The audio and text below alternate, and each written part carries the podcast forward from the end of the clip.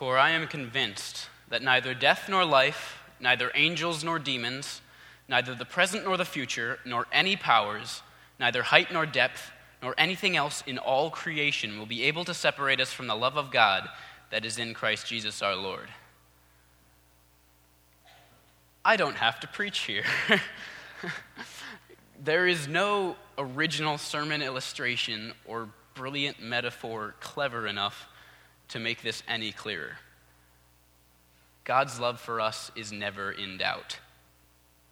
You have to notice the complete focus on God's love, though, not our love for Him, His love for us. Not our love or our goodness or anything else that we can do to redeem ourselves. Only God's love is strong enough. You may have noticed a made up word in the sermon title this morning unseparatable. Just seemed like the perfect descriptor for the side of God's love shown in this passage. Because nothing can separate us from God's love. You cannot even begin to understand how incredibly much God's, God loves you. Our failures and our blindness and our stubbornness and our pride cannot separate us from God because it's not about us. It's about God's love, which breaks down every barrier, crosses every chasm, and shines into the darkest heart to claim and transform those hearts of stone, our hearts of stone. God does all that, and do you know what we have to do? Okay. We've got to say, okay, I believe, and I will follow. If death, life, angels, demons, present and future, any powers, height and depth, and anything and everything else in creation cannot separate you from God's love, I'd say you don't have a whole lot to worry about. And God doesn't leave it there. He wants to bless you. He loves you so much, of course, He wants to bless you. Paul brings that up, stating in verse 32 that since God gave up His Son for us, it only follows that He wants to bless us. The rhetorical question Paul asks here is how could God not graciously give us all things since he gave up his own son for us? After all, it wouldn't really make sense if he was willing to sacrifice his son, but he refused to give us any other blessings or good things. I know that I certainly fail to recognize the blessings God gives me, but he does bless us. He blesses me, he blesses all of us lavishly. God doesn't use blessings like a seasoning. He doesn't use them like you use salt or pepper. He doesn't sprinkle us with love once in a while. He blesses us. He gave up his son for us. How could he not love and bless us? And yet, there's a problem, which, well, a clip from a certain movie helps highlight. I could play that. Rest, Highness. I know who you are. Your cruelty reveals everything. You're the dread pirate Roberts. Admit it. With pride. What can I do for you? You can die slowly, cut into a thousand pieces. Hardly complimentary, Your Highness. Why loose your venom on me? You killed my love. It's possible. I kill a lot of people. Who was this love of yours? Another prince like this one? Ugly, rich, and scabby? No, a farm boy, poor, poor and perfect, with eyes like the sea after a storm. On the high seas, your ship attacked. and The dread pirate Roberts never takes prisoners. I can't afford to make exceptions. I mean, once word leaks out that a pirate has gone soft, people begin to disobey you, and then it's nothing but work, work, work all the time. You mock my pain. Life is pain, Highness. Anyone who says differently is selling something. A funny clip, but Westley kind of has a point. Do you always feel loved?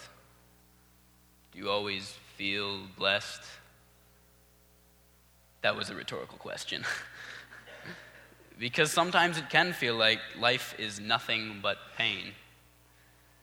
It can be a lot harder to feel God's love when your house burns down, or a family member is diagnosed with cancer, your own health begins to fail, you lose a loved one, you're forced to leave a place you love. Some of you have been through these things. Others of us have not yet, but someday will. I'm not going to presume to understand your particular struggles, but I know everyone has been through, is going through, or will go through pain. The hard truth is, this passage does not say that you will be spared from that. Paul actually quotes Psalm 44, which says we face death all day long and are considered as sheep to be slaughtered. But right after that, Paul says that we are somehow more than conquerors in all of these things trouble, hardship, persecution, famine, nakedness, danger, sword. I don't know about you, but when I think of hardship, persecution, danger, all those things, I don't see myself as the conqueror. I typically see myself as pretty conquered. Fortunately, that's just because I'm thinking about me and what I can do to try and overcome the pain and the problems. The Christian does not seek to use God to conquer all those problems and difficult things in our lives. No, we can become a different kind of conqueror. We can become more than conquerors, not by pushing through or being tough but by giving in, by being loved by Him. It's about accepting the love that has chased us down. Because the passage does not say, in spite of all these things, or even though we face all these things, we are conquerors. No, it says, in all of these things, in them, we are more than conquerors through Him who loved us. We conquer the darkness of this world by giving in to God. Jesus the one who loved us, gave us the ultimate example of being more than a conqueror while facing persecution and hardship and danger and even death, because he conquered and completely destroyed sin's power by dying. He gave himself up and gave in to his Father's plan. He was the sheep that was slaughtered. And we're called to follow suit. It can be very hard to hear but being considered as sheep to be slaughtered is where we are meant to be. Now, we might not always be facing physical danger and death in everyday life, but, and well, and we're not always in the middle of a crisis, but we must be willing to die to ourselves and live for God and for those around us every day. Whether facing danger and hardship or not, the choice is always there to present ourselves as living sacrifices to be Christ to another person. But God does not leave us on our own in that, He blesses us. Remember, verse 32 says He will graciously give us all things. The, word, the wording here is actually remarkably similar to verse 37, which says, In all these things we are more than conquerors through Him who loved us. The one verse refers to God's blessings as all things. The other refers to suffering and hardship as all of these things. I don't think that this is an accident. Is it possible that those blessings and sufferings not only don't contradict each other, but can actually at times be the same thing? In January of 2016, I went with a group of high schoolers to climb Mount Cameroon, the highest peak in West Africa. It was an incredible unforgettable experience. The views above the clouds were truly awe inspiring. Uh, there were miles of hills of rocks spreading to both sides of the horizon as far as you could see. And the air was fresh and clean, thin. It was incredible. But the trip did not comprise of skipping up the mountainside singing Tiptoe Through the Tulips. It was a long hike. During the climb, you'd often see a crest in the mountain far, far off. You'd be determined to get up to that crest because you were sure that had to be the very top of the mountain. Then, when you got to the top of that crest, you would see another one even further away than the first one had been. it was exhausting. We spent about uh, nine or ten hours hiking in one day to get to the top of the mountain. And I remember there were times when I was so tired and the mountain was so steep, I could not focus on anything other than the very next step I was taking. But I would not trade a single second of that climb for anything. because that mountain was beautiful. I remember realizing afterwards that I had laughed, eaten, and prayed more while on that mountain than I had in probably the, entire week before the climb. I could feel my need for God in every painful step. Now, in that instance, I had made the choice to go on that trip. I put myself in the situation. Clearly, we do not always choose the hardships in our lives. We don't always know what's coming before it happens. But God does. And so the truth here is the same. We are not just blessed in or during suffering, we are blessed by it. We are in our prime and at our best when we are trusting and glorifying God in suffering. Look for the beauty in the mountain ahead of you.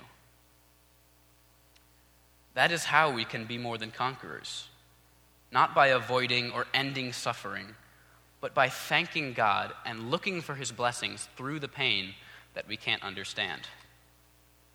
We might not see the fruit of suffering, we might not understand God's every purpose in it, but we don't have to.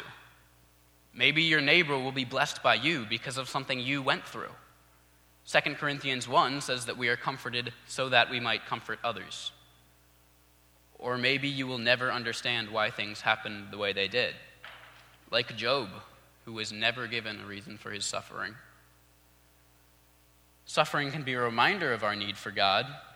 Despite praying three times, Paul, who wrote this passage, lived with the mysterious thorn in the flesh that always kept him dependent on God. Or suffering can be a reminder to praise God in hardship and because of hardship. After all, we were made to praise God. When in doubt, you can always thank and praise God because it's what you were made to do. And don't forget, you are in safe hands. Nothing can separate you from God's unseparatable love. Christ Jesus died to destroy the power of sin and was raised to intercede in us, for us, and live in us. And that is why no trouble, hardship, persecution, trial, loss, danger, or pain can ever separate us from him. I am convinced that neither death nor life, neither angels nor demons, neither the present nor the future, nor any powers, neither height nor depth, nor anything else in all creation will be able to separate us from the love of God that is in Christ Jesus our Lord. So I would challenge you to thank God for the blessings that bring joy, and to look for and also thank Him for the blessings in and of pain. To look for the beauty in the mountain that you are facing right now. To lose more of yourself to become more than a conqueror, like the lamb who was slain. And to be comforted by God's love for you, the greatest blessing of all which cannot be broken by anything in all creation. Let's pray. Dear Lord, I thank you for this morning, all the people here. Pray that you would speak into all of our lives. You would change hearts this morning. I pray that you would help us to appreciate your blessings, both the blessings that clearly bring joy and the blessings that we don't always recognize. Lord, give us humble, repentant hearts that are ready and willing to accept all the blessings you have for us. Thank you. We praise your name this morning. In that glorious name we pray. Amen.